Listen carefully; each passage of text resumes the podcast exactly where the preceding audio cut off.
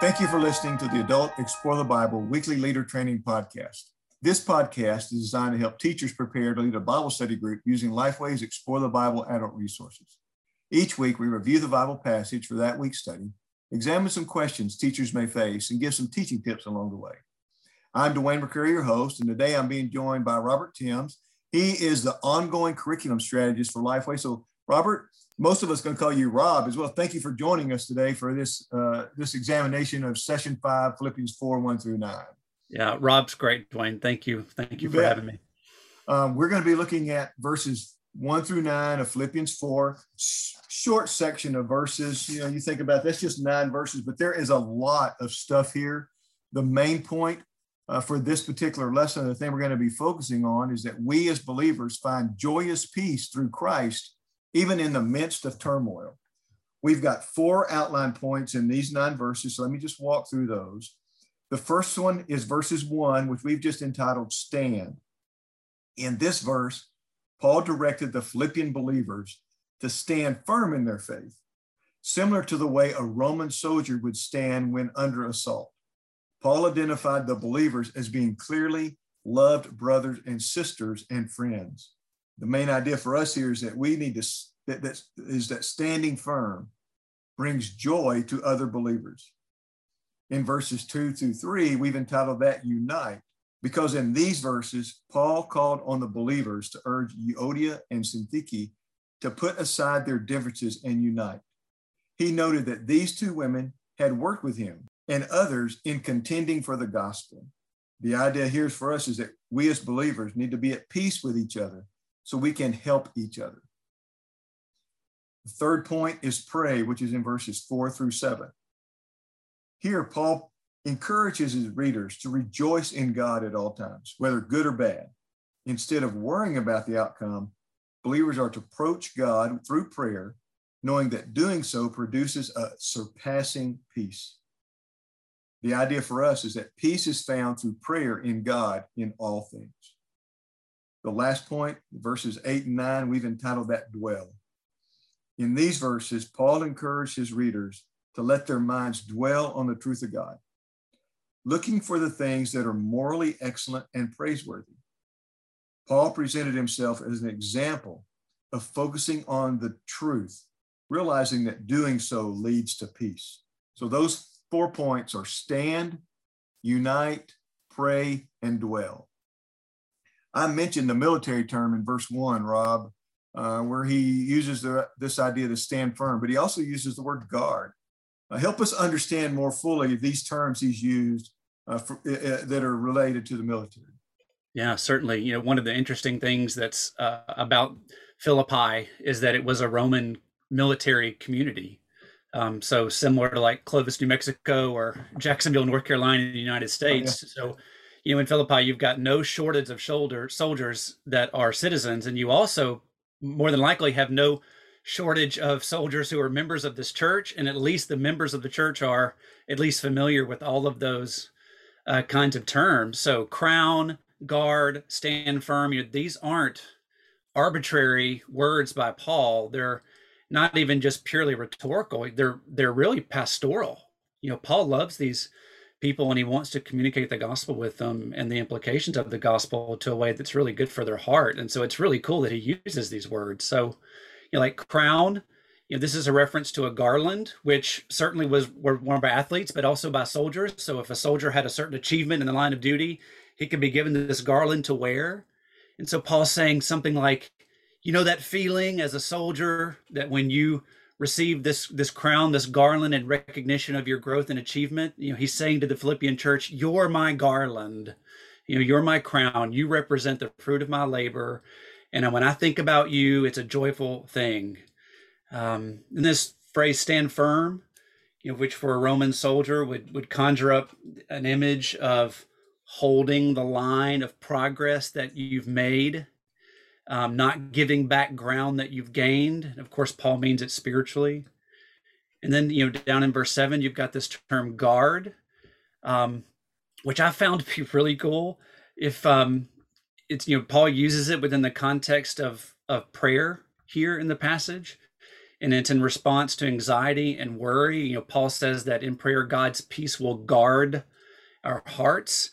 Um, and this is a phrase that's a reference to troops being on patrol. You know, so in the same way that a that a troop or a group of troops that are on patrol, guarding the perimeter of a camp and alerting to danger and dealing with that danger, that's what God's peace does to our hearts. It's on patrol for our hearts, and we get that through prayer. So I just love how pastoral these these terms are.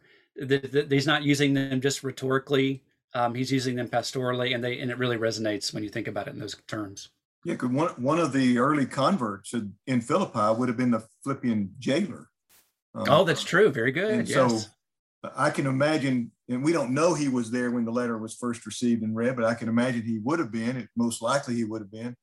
Uh, can you imagine the the thoughts that went through his mind as he's hearing Paul talk about guarding and standing firm and knowing that, at least in the back of his mind, hey y'all, he's talking about my people. Right? He is, and and and Paul also sat behind those those guards and in oh, yeah. those chains and, and, was using them for his own heart as well. I imagine. yeah, that would make sense.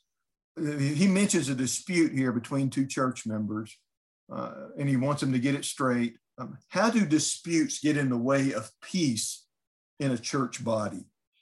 Yeah, I you know, I don't, I don't certainly don't want to speak for for you or any of our, our listeners, but I, I would, I'm willing to gamble if I were a gambling man that pretty much every Christian has experienced some sort of dispute or conflict in their congregation, um, and the specific reasons for that, you know, are, are legion. But you know, from this text, I think we can definitively say that the disputes disrupt peace in the church to the extent that the people in the church are willfully refusing to submit to the lordship of Jesus. And I, let me let me kind of explain where I'm where I'm pulling that from. So you might miss it if you're just doing a quick reading of Philippians, but up to this point in the letter, you know, there there have been a few indicators that there's some disagreement in the in the congregation, right? So back in mm-hmm. chapter one, verse nine, he, Paul says, "I want your love to to keep on growing," which is to say, I realize you guys are getting along, but I want you to grow closer together, right?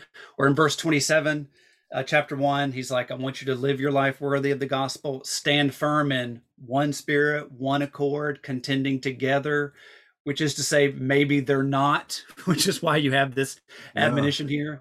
Then, chapter two, uh, verse two, I want you to think the same way. I want you to have the same love. I want you to be united. And so there's clearly something brewing behind the scenes.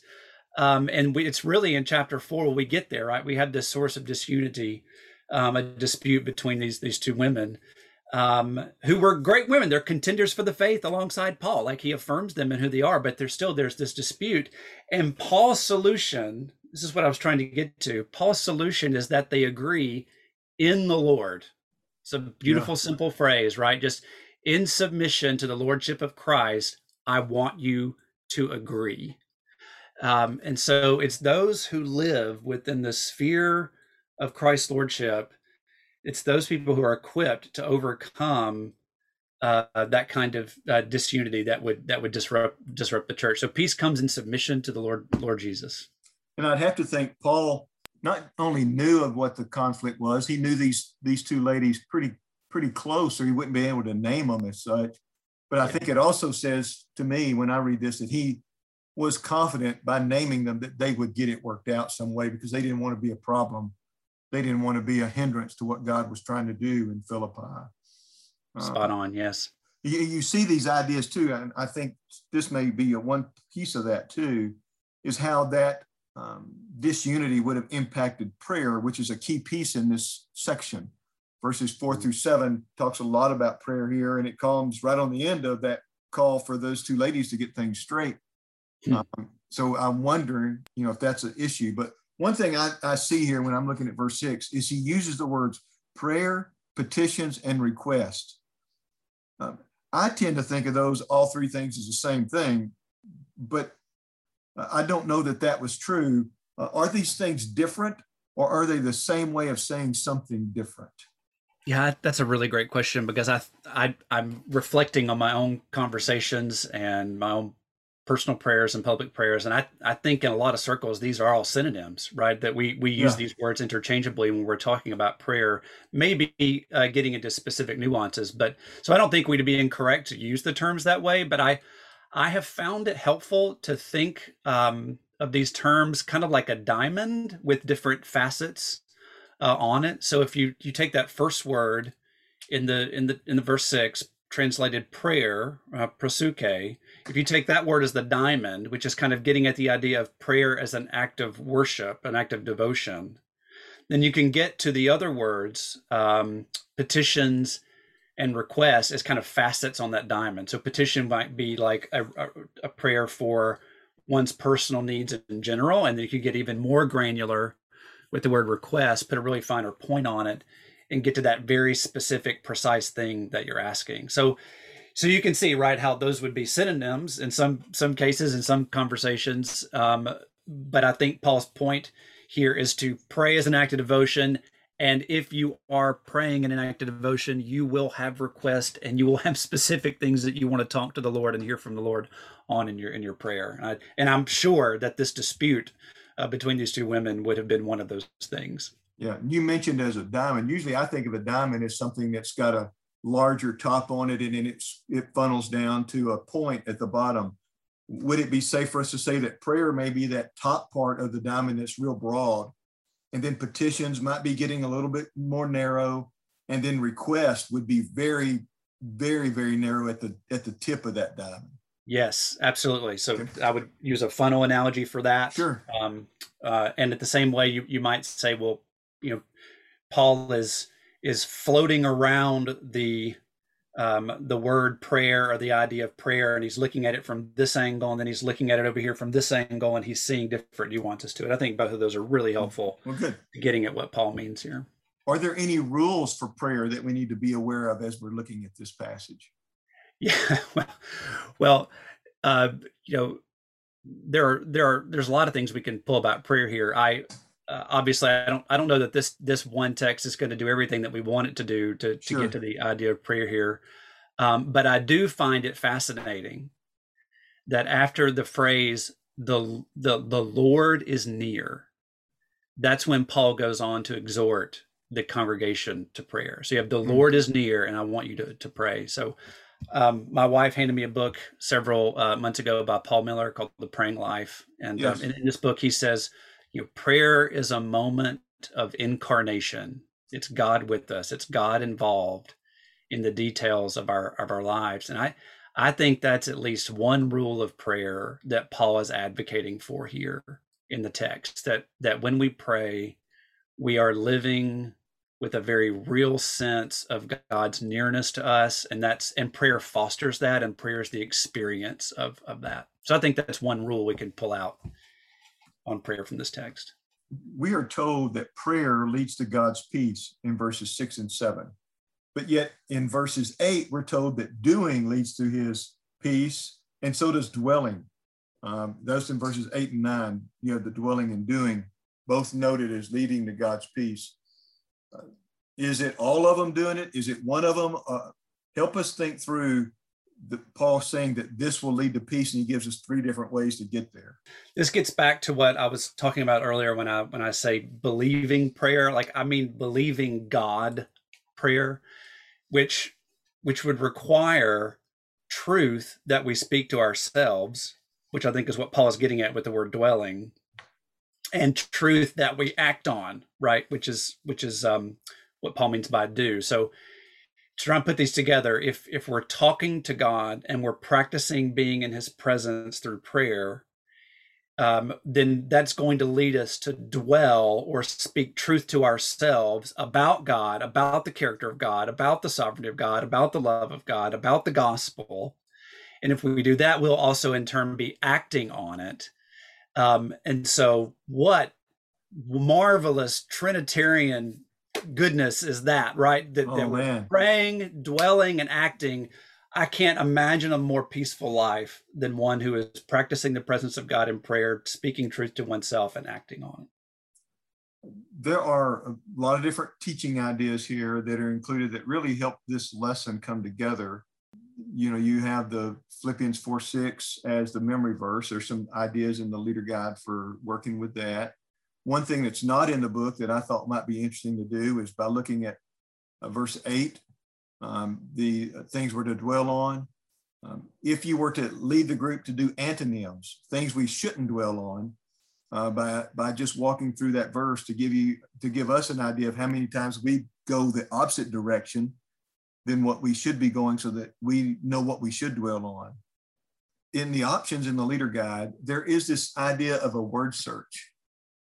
And what we're being directed to do in that idea is to gather Bible concordances and then find entries about the word peace using the Bible concordance. And we look at the scenarios and instructions where we're urged to seek peace uh, uh, in the middle of difficult circumstances because the folks in Philippi are facing some challenges. And that can help us get some context and a deeper understanding of what this word peace means because the whole passage uh, is pointing to not just them living at peace, but them experiencing peace mm-hmm. uh, as they stand, unite, pray, and dwell, that those things all contribute to them having peace. And that's how they find joy, even in the middle of a mess that they may be in, whether that's a, caused by them or caused by somebody else. And one thing that I'm thinking about doing is ending my group time by us doing that word search, by us having Bible concordances. We may have them digitally, or there's a couple of them that are printed that I have access to. I may get them from our, our church library uh, and, and, hand them to the group so they can see what it's like to touch one and feel one that actually has paper and smell the ink as opposed to just looking on a computer screen or smartphone. Mm-hmm. and in the group time by by us pointing out these are the things you know that we we talk about we want peace and here's what paul says to this congregation if you want peace these are the things you need to do and then us us kind of using that last thing, that, that examination of the word peace in Bible concordance to help us get uh, uh, to tie a bow on the whole lesson and then move from there to the summarizing challenge. Um, Robert, there's some other things that you would point out to, anything else that you would want to highlight for our group from these verses, verses one through nine of Philippians 4? Well, I, I just I just find it interesting that verse nine really does kind of tie up uh, neatly with a bow the issue that's being raised in in verse one and uh, well, excuse me with verse two with regard to the dispute and the lack of fellowship and the break of community that's taking place you know so you would think that that, that maybe perhaps one way to look at it would be to say oh if there's this dispute they should they should just separate you know for a time and not really deal with each other. Let's just let sleeping dogs lie and not really work through this and not have a, a life of community together. That that a way to have unity would be to just pretend like the disunity never took place. And paul says no no no no. Look verse 9 i want you to what you've learned and received and heard from me seen in me um, it is to say that we we learn from each other in relationship with one another. You that we look to each other and do life together as models for the gospel together. So i think i think verse 9 is a great place to land practically um, to to help end some of the disunity that might be taking place in a sunday school class small group or a church at whole. Wouldn't it have been interesting to have been there that day? And that that letter's being read to the congregation hey y'all paul and word gets out everybody knows paul there's a letter that's arrived to the church from paul everybody's going to be there. Everybody, everybody has any type of connection to that church is going to be there because this is from Paul. They get there and, and it's being read, it's being talked about, and then it gets to this point, and name one is read. Everybody looks. and then the other name is read, everybody looks. And then Clement is told, okay, and you're you're going to have to help them work through this. Uh, I would venture to say, as soon as this letter was over uh, being read, that those three people got together and business got taken care of. I, I think you're probably right. Absolutely. It would have. It, I would have loved to have been sitting there watching the look on faces when they're when names are starting to be mentioned by Paul. As long as it's not your name being read, Dwayne, I bet. Oh yeah, that, yeah, yeah. Because then, because then there's just like, I'm glad you didn't hear about me. uh, Rob, Rob, thank you for being with us today. I appreciate it. Um, from time to time on the podcast, we mention different resources in the Explore the Bible family. We mentioned the Leader Pack, adult commentary, and Quick Source, just to name a few. You can find out more about all the Explore the Bible resources on our website at goexplorethebible.com. That's goexplorethebible.com. Thank you for listening to us this week, and we hope you will join us next week. We'll be looking at session six. Bob Bone will be joining me. we'll be looking at verses 10 through 20 of Philippians 4 and focusing on the idea that contentment is found in God's eternal presence.